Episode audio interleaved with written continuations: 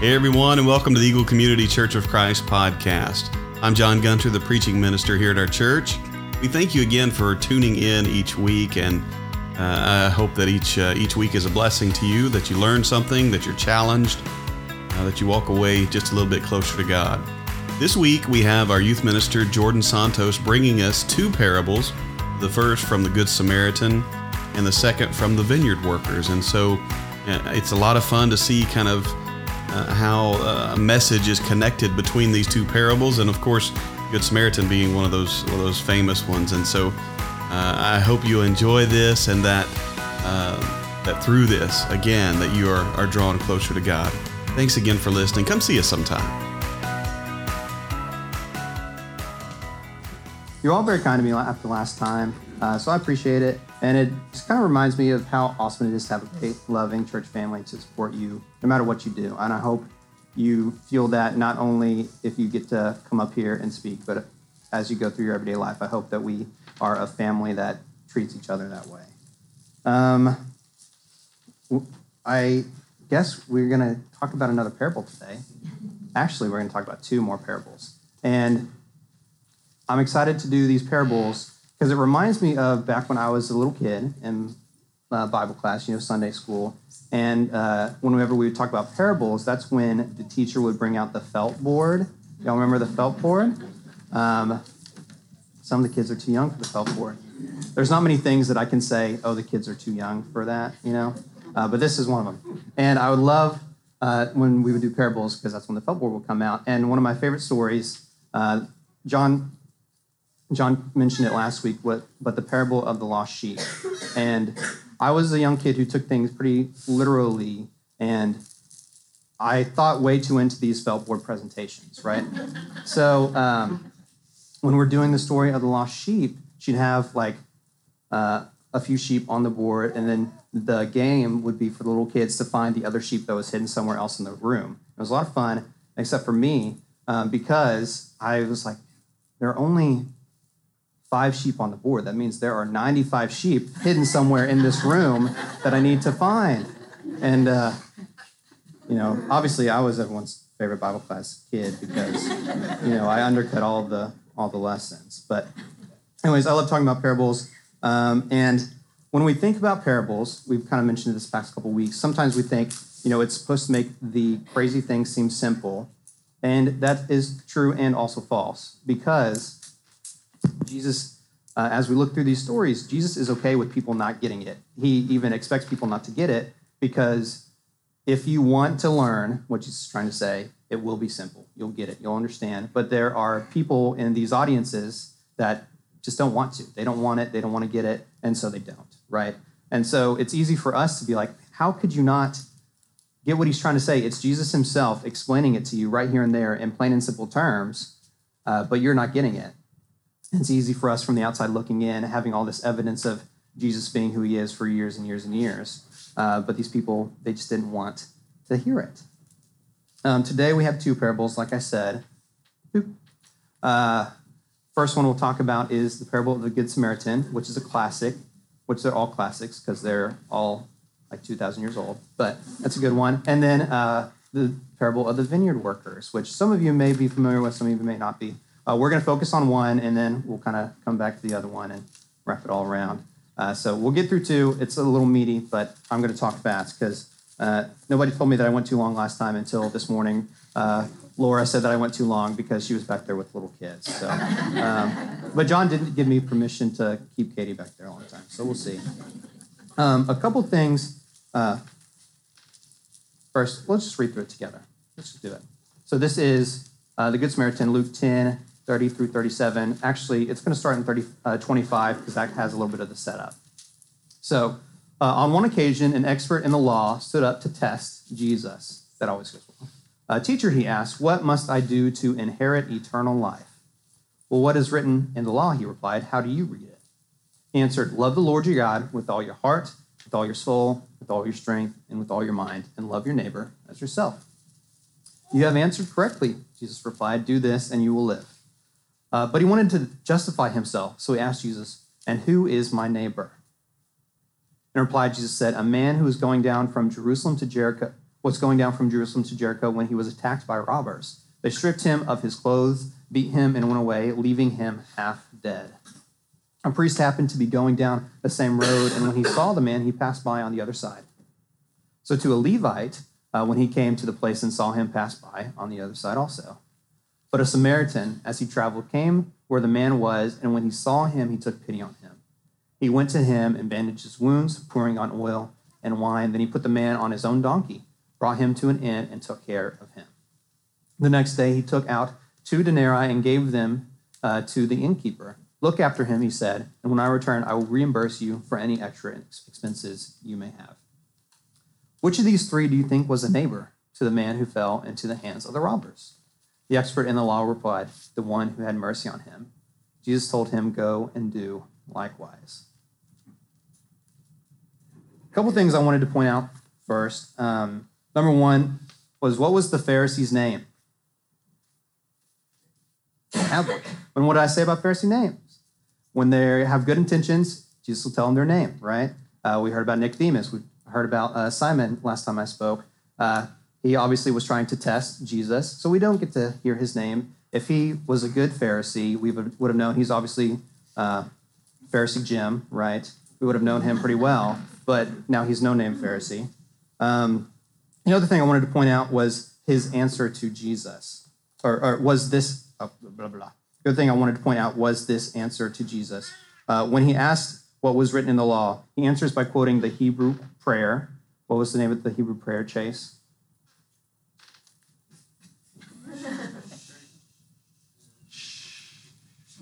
Shema. It's a new month. We start talking about something else. I can't expect them to remember last month. But the Shema, right? Uh, the Hebrew prayer that they would say every single morning. Like, he knew his stuff, right? Um, So, no-name Pharisee, the Shema, sounds like I know what I'm talking about. See it a couple times in Scripture, right? Um, so, he quoted the exact phrase repeatedly his whole life, the Shema. Hear, O Israel, the Lord our God, the Lord is one. You shall love the Lord your God with all your heart, with all your soul, with all your might.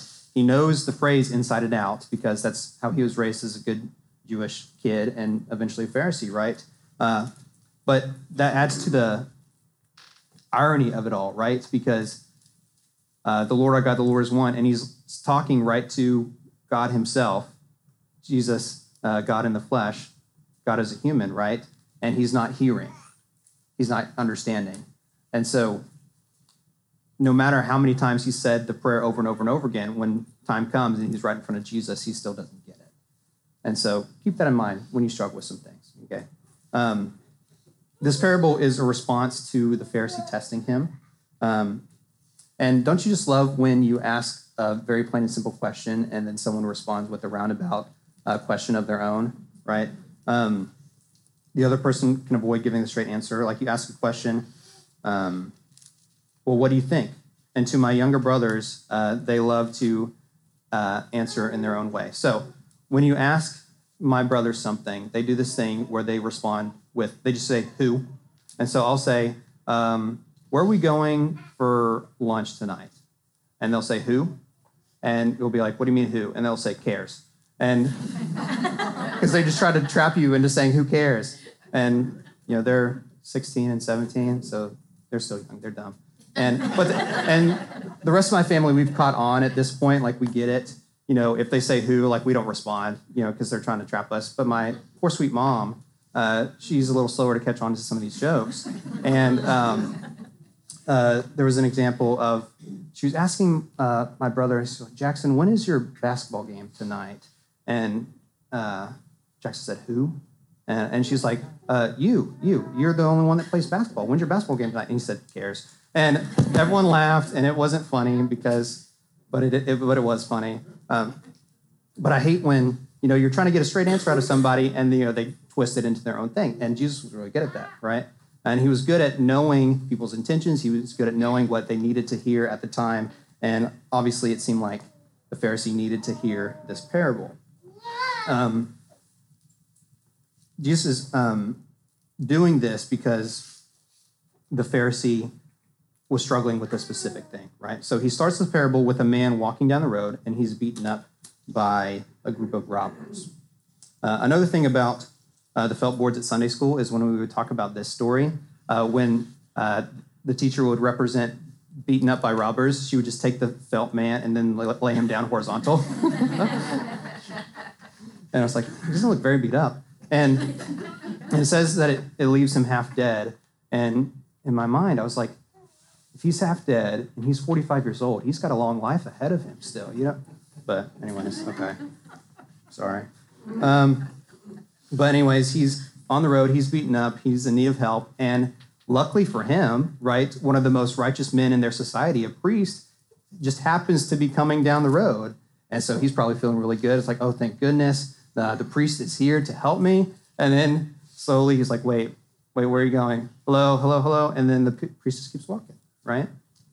And then, so he's probably pretty bummed. But then a Levite, which if you don't know who a Levite is, it's um, descendants of the, uh, and the tribe of Levi. They were the ones who were chosen to take care of the temple, uh, oftentimes, whether as a priest, as um, a teacher, as a minister, um, anything to do with the temple, the tabernacle, uh, the Levites were in charge of helping it. So helping with that. So he's another stand-up guy in society, right? A lot of people look up to him. He has special responsibilities. He should be uh, holier, holier than thou, right? He should uh, be a pretty helpful person, but yet he's walking forward, and then slowly he crosses to the other side, and the guy laying on the ground is probably feeling, do they even see me, right? This is pretty uh, reminiscent of, you know, when you pull up to a stoplight, and then there's someone standing with a sign right there, and you're looking straight ahead, and we all do it. You know, it's dumb that we do it, but we all do it, and we're looking straight ahead so we don't accidentally look at them and they come up to the window of our car.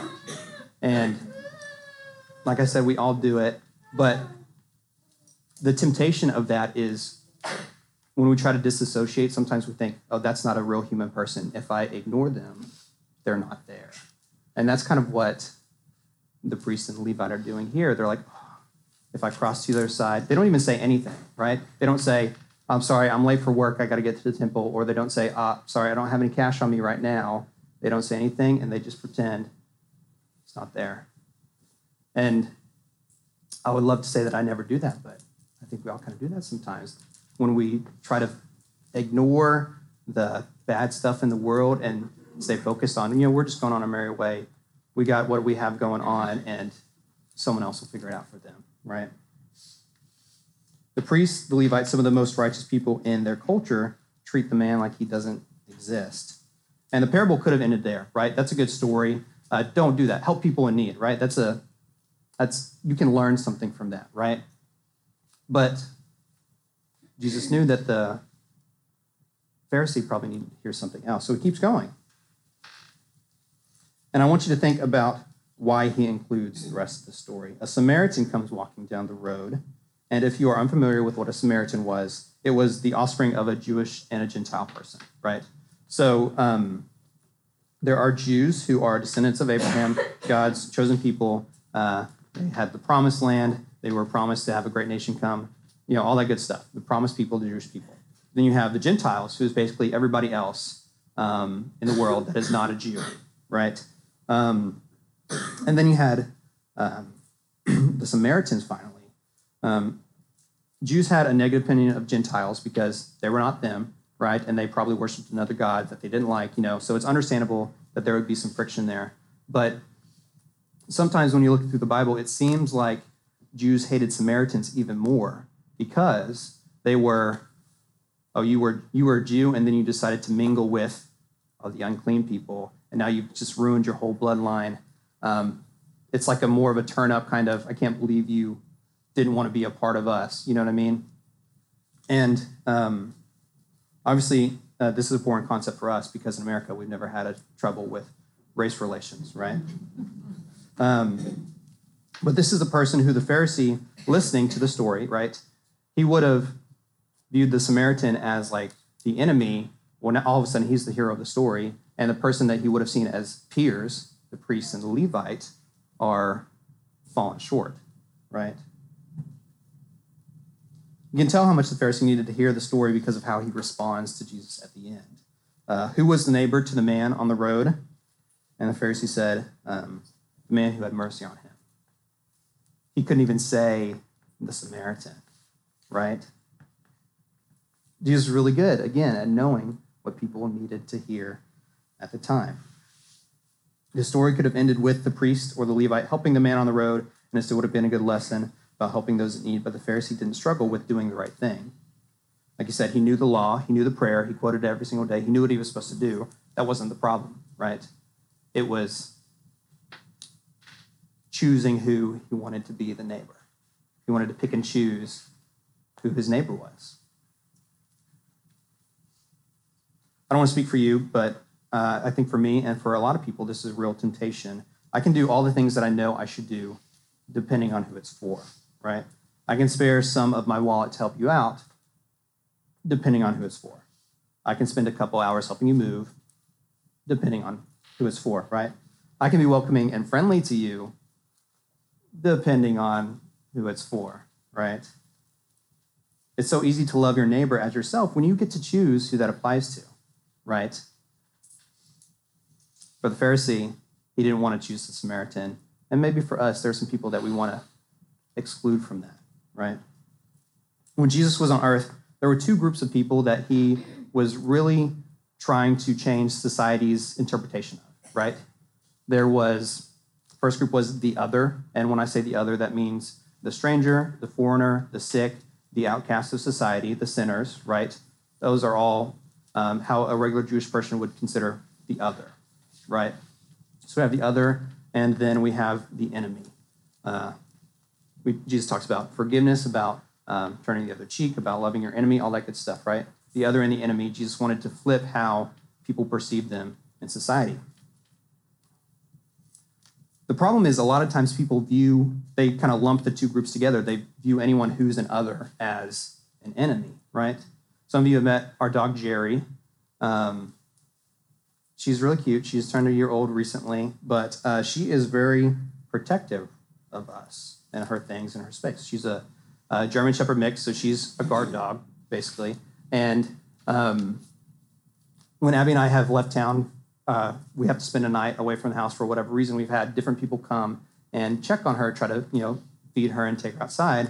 And if you ask Bethany and the McCartneys, that did not go very well because someone's coming into her space, especially when mom and dad aren't home, right? And so she's real aggressive about people coming. The other, she's viewing them as their enemy, right? We we brought her up here for the trunk or treat last week to try and socialize her a little bit more, and uh, we realized pretty quickly that maybe we should have left her home because especially small humans in masks coming up to our car, that was not something that she was a fan of, right? Um, but to Jerry, anyone who's an other is an enemy, right? And she will do whatever to get you away from us, right? Protect what's hers. Um, and similarly, sim- similarly, many Jews in Jesus' day viewed anyone who was an other as an enemy, as an example, the Samaritan, right? So I'll, I'll take a break real quick from comparing my, jo- my dog to a Pharisee, and I want to look at the other parable for today. We'll come back. We'll come back. Oop. So this is the parable of the uh, vineyard workers. Matthew twenty, verses one through sixteen. For the kingdom of heaven is like a landowner who went out early in the morning to hire workers for his vineyard. He agreed to pay them a denarius, which is a day's wage. He agreed to pay them a day's wage uh, uh, for the day and sent them into his vineyard. About nine in the morning, he went out and saw others standing in the marketplace doing nothing. He told them, "You also go and work in my vineyard, and I will pay you whatever is right." So they went. He went out again about noon and about three in the afternoon and did the same thing. About five in the afternoon, he went out and found still others standing around. He asked them, "Why have you been standing here all day long doing nothing?" "Because no one has hired us," they answered. He said to them, "You also go and work in my vineyard." When evening came, the owner of the vineyard said to his foreman, "Call the workers and pay them their wages, beginning from the last, beginning with the last ones hired and going on to the first." The workers who had hired, who were hired about five in the afternoon came, and each received a denarius. Um, so when those who came, who were hired first, they expected to receive more. Uh, but each of them also received denarius. When they received it, they began to grumble against the landowner. These who were hired last worked only one hour, they said, and you have made them equal to us who have been uh, who have borne the burden of the work in the heat of the day, all day. But he answered one of them, I am not being unfair to you, friend. Didn't you agree to work for a denarius? Uh, take your pay and go. Uh, I want to give the one who was hired last the same as I gave you. Don't I have the right to do what I want with my own money, or are you envious because I am generous? So the last will be first, and the first will be last. It's one of my favorite parables because it's probably one of the most abrasive parables in context. The lead up to Jesus telling the story is really interesting. So you have the rich, rich young ruler. A lot of you have heard that story before. Um, he comes to Jesus and he asks what he must do to inherit eternal life, which, if you were listening a couple minutes ago, that's exactly what the Pharisee asked too, right? Um, what a coincidence, right? Anyways, uh, but the rich young ruler asked what he must do to be saved. And after a little more conversation, Jesus eventually says that he had to give all that he had to the poor. And surprisingly, the guy whose name is Rich Young Ruler had a problem with giving away all of his money, right? And so he left. Then Jesus said to his disciples, truly I tell you, it is hard for someone who is rich to enter the kingdom of heaven. Again, I tell you, it is easier for a camel to go through the eye of a needle than for someone who is rich to enter the kingdom of God. When the disciples heard this, they were greatly astonished and asked, who then can be saved? Jesus looked at them and said, with man, this is impossible, but with God, all things are possible. Peter answered him, we have left everything to follow you. What then will there be for us? What then will there be for us? Peter says, what about us? It's almost like he had already forgotten the, the conversation that Jesus had had with the rich young ruler just a few seconds ago. The rich young ruler said, I've been keeping all the commandments my entire life, right? Uh, the Pharisee from the other parable had said, I know the greatest commandment. I can recite it for you right now. Peter said, well, what about us? We've been working for you this whole time. What about us? And Jesus responds with the parable. Earlier I said this was an abrasive parable in context because Jesus is looking right at um, Peter, one of his most devoted, closest followers, right? Um, and basically is saying, even though you put in all this work, you only get your payment because that's what I have decided to give you, right? That's what the Father has decided to give you. And if he decides to give the same reward to someone else, it's not because of their amount of work, right? It's because the Father decides to do whatever he wants with what is his. Now, to put these two parables together, there are a lot of fair questions that come from these passages, mainly around Jesus saying that the last will be first and the first will be last. And, um, how many of you, when I read that, thought, uh, yeah, I'm not really sure what to do with that? Because that's definitely how I was. Um, and I don't blame you. I felt the same way. Uh, but uh, what does the first and last mean in this context, right? Like, first in importance on earth uh, and last in importance on earth will be flipped in heaven, you know, maybe. But it doesn't seem like there are different tiers of heaven. That's not something that God has or Jesus has ever mentioned, right? Um, does it mean that those who have uh, more privilege on earth should be humbling themselves and lifting others up who have less? I mean, yeah, that sounds really nice, but I don't really see how that fits with the workers of the vineyard, right? Because the whole point was they got the same, no matter what. But then I had a thought that I think made sense, and, you know, you can see if you're tracking with me. So I did this um, myself, if you were wondering. I know you're surprised by that. But here I have a few sheep. This is a call back to the felt board earlier. You know, it's all it's all connected. Uh, anyways, so I have a few sheep. There's one that I think there's a ah, there we go. There's one. This one probably looks like it's in first, right? This one probably looks like it's in last, second, third. And so when we think about a race, right? And this is the finish line. I probably should have said that first. They're all trying to cross the finish line.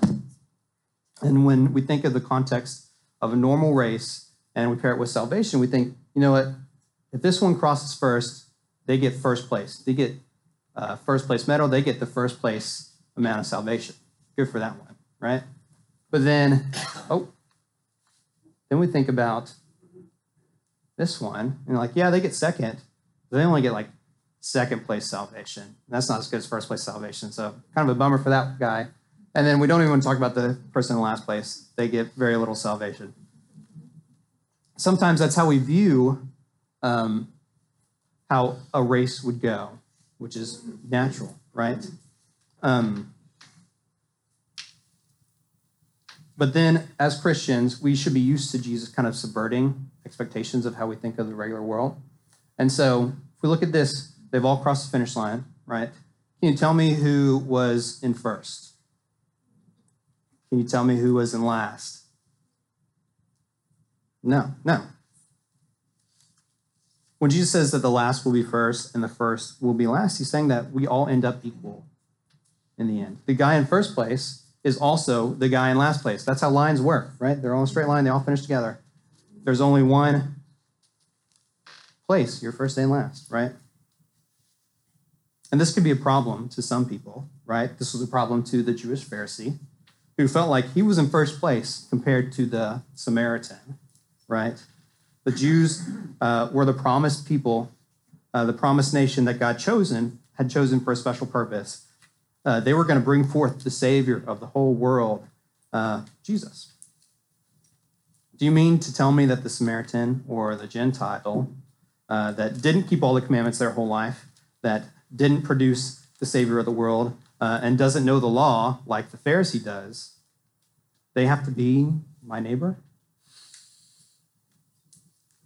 They haven't been working all day like I have.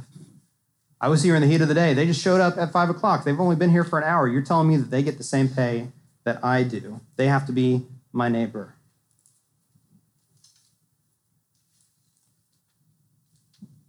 Jesus said that we're all equal in the end, right? It was a problem with the Pharisee. And it also seemed like it was a little bit of a problem with Peter, right? Um, who, to be fair, had been following Jesus since the very beginning. And if anyone deserved to be first, it would be Peter, right? He'd been working really hard. He'd been doing all the right things. Um, but even he had to be reminded of uh, when we finish with Jesus, it looks like this. Early or late, we're all neighbors, and we all get paid for what we agree to work with, when we agree to work with him. Maybe this can be a problem for you too. I know it's been a problem for me at times. I have a ton of respect for all the workers here who've been working a lot longer than I have. Uh, John is like fifty years older than me, so he has, he's been working a lot longer than I have, right? Um, but even with that gap between us, our finish line still looks like this. And, uh, Obviously, I work with the teenagers, and I have a few years on some of them. I've been working a little longer than they have, and hopefully they have some respect for me for that. Who knows? I don't know.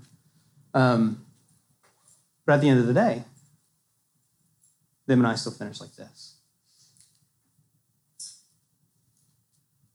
Because we don't cross as an individual. We cross together. We cross as one unified body of Christ.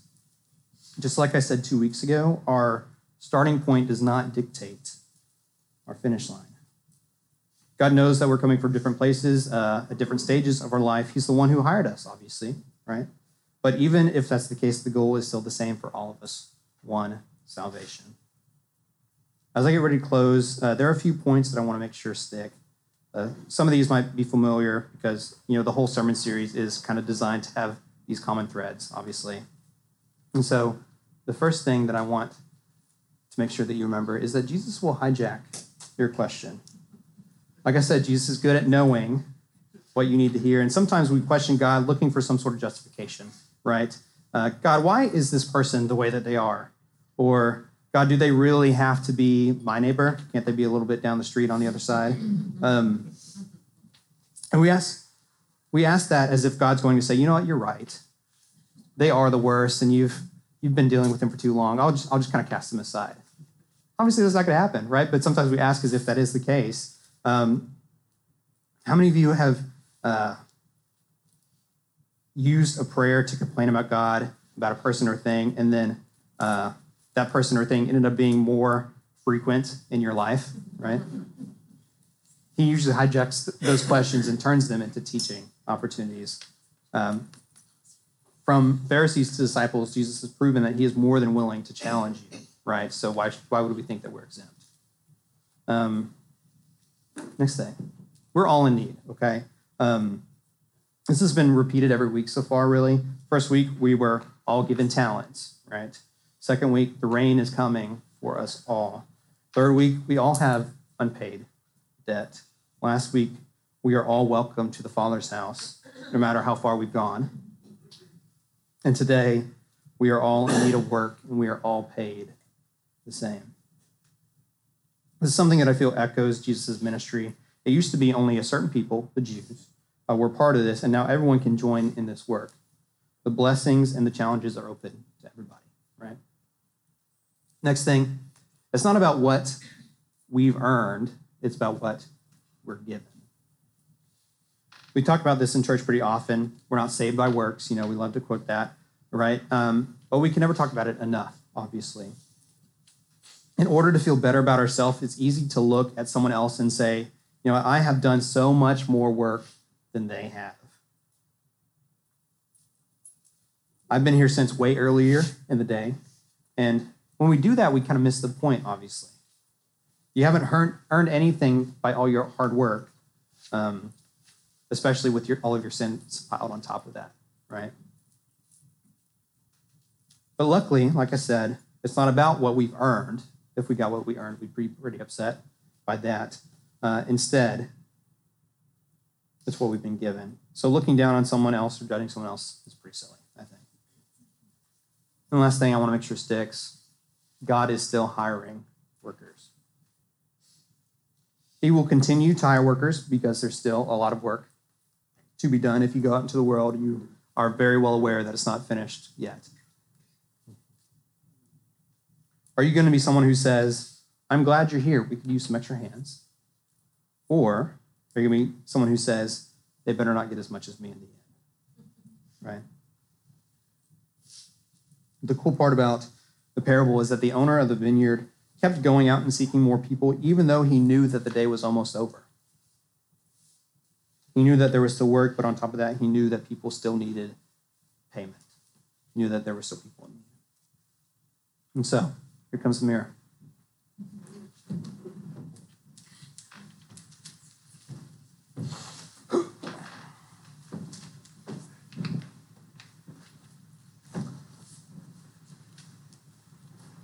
James one, twenty-two through twenty-five. Do not merely listen to the word and so deceive yourselves. Do what it says.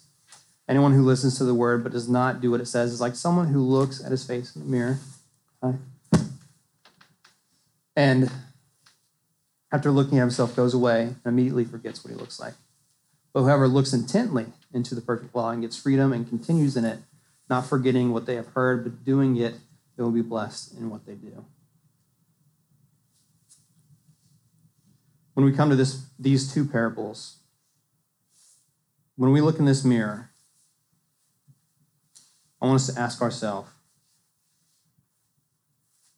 who's my neighbor?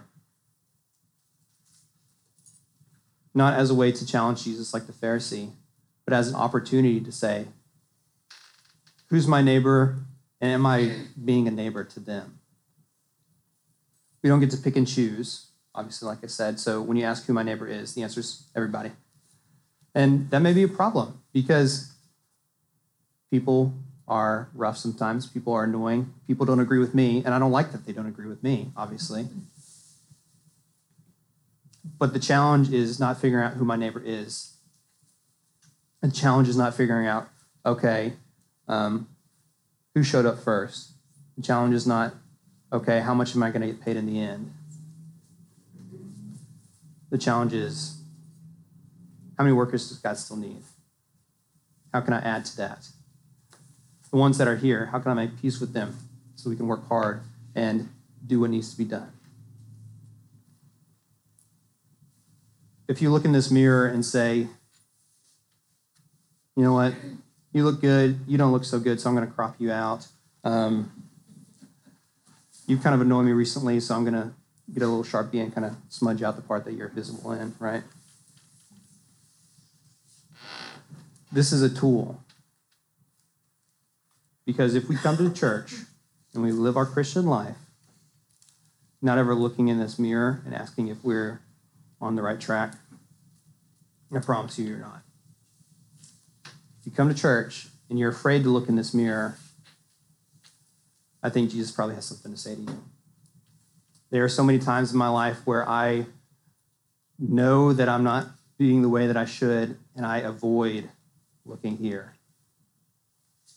We, at our uh, house, my parents' house in Oklahoma, there's a huge wall of mirrors, right? And it's often used as an opportunity to check your outfit right before you walk out the door. But if if it was a Saturday morning and I'd slept in and I knew I looked gross and I'm going out to get the mail or I'm taking out the trash, I am avoiding looking at that at all costs because I know it's rough, right? Sometimes you're going to know that your life is rough. Sometimes you're going to know that, you know, I haven't been a neighbor to everybody. But hopefully coming here, this is an opportunity to say, all right, Jesus, what are you trying to tell me? If you are someone that has struggled with picking and choosing who your neighbors are, I get it. Me too. I've probably done it in the past week. This group of people as a whole is full of so much love. And I think that a lot of times we come to church and we're so afraid that someone will find out that we're not as perfect as we present that we are. And so we avoid the mirror. We avoid being honest. We avoid just being open with anybody. Because maybe the person that you don't want to be your neighbor is someone in this room.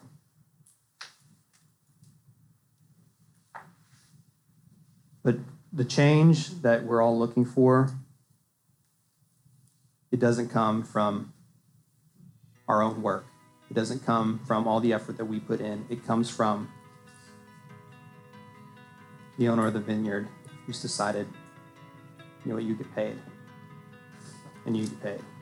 And you get paid. Because I promise there's been someone working longer than you have. I promise there's someone who doesn't really want you to be their neighbor. But even though all these things are impossible with man, all things are possible with God. And I think that's a great thing. I think that's an encouraging thing. And hopefully it's something that we're all able to hold dear and remember. And so this morning, if you're in need of prayer, if you are looking to get back on track, if you're looking for an opportunity to dive deep into that mirror and say, what do I need? What is God trying to sell me? If you are someone who has been neglecting their neighbors, if you're someone who's been just really judgmental of people who you don't feel work as hard as you, let this be an opportunity to come forward because, like I said, we're all here for the same one salvation, and God is calling you today.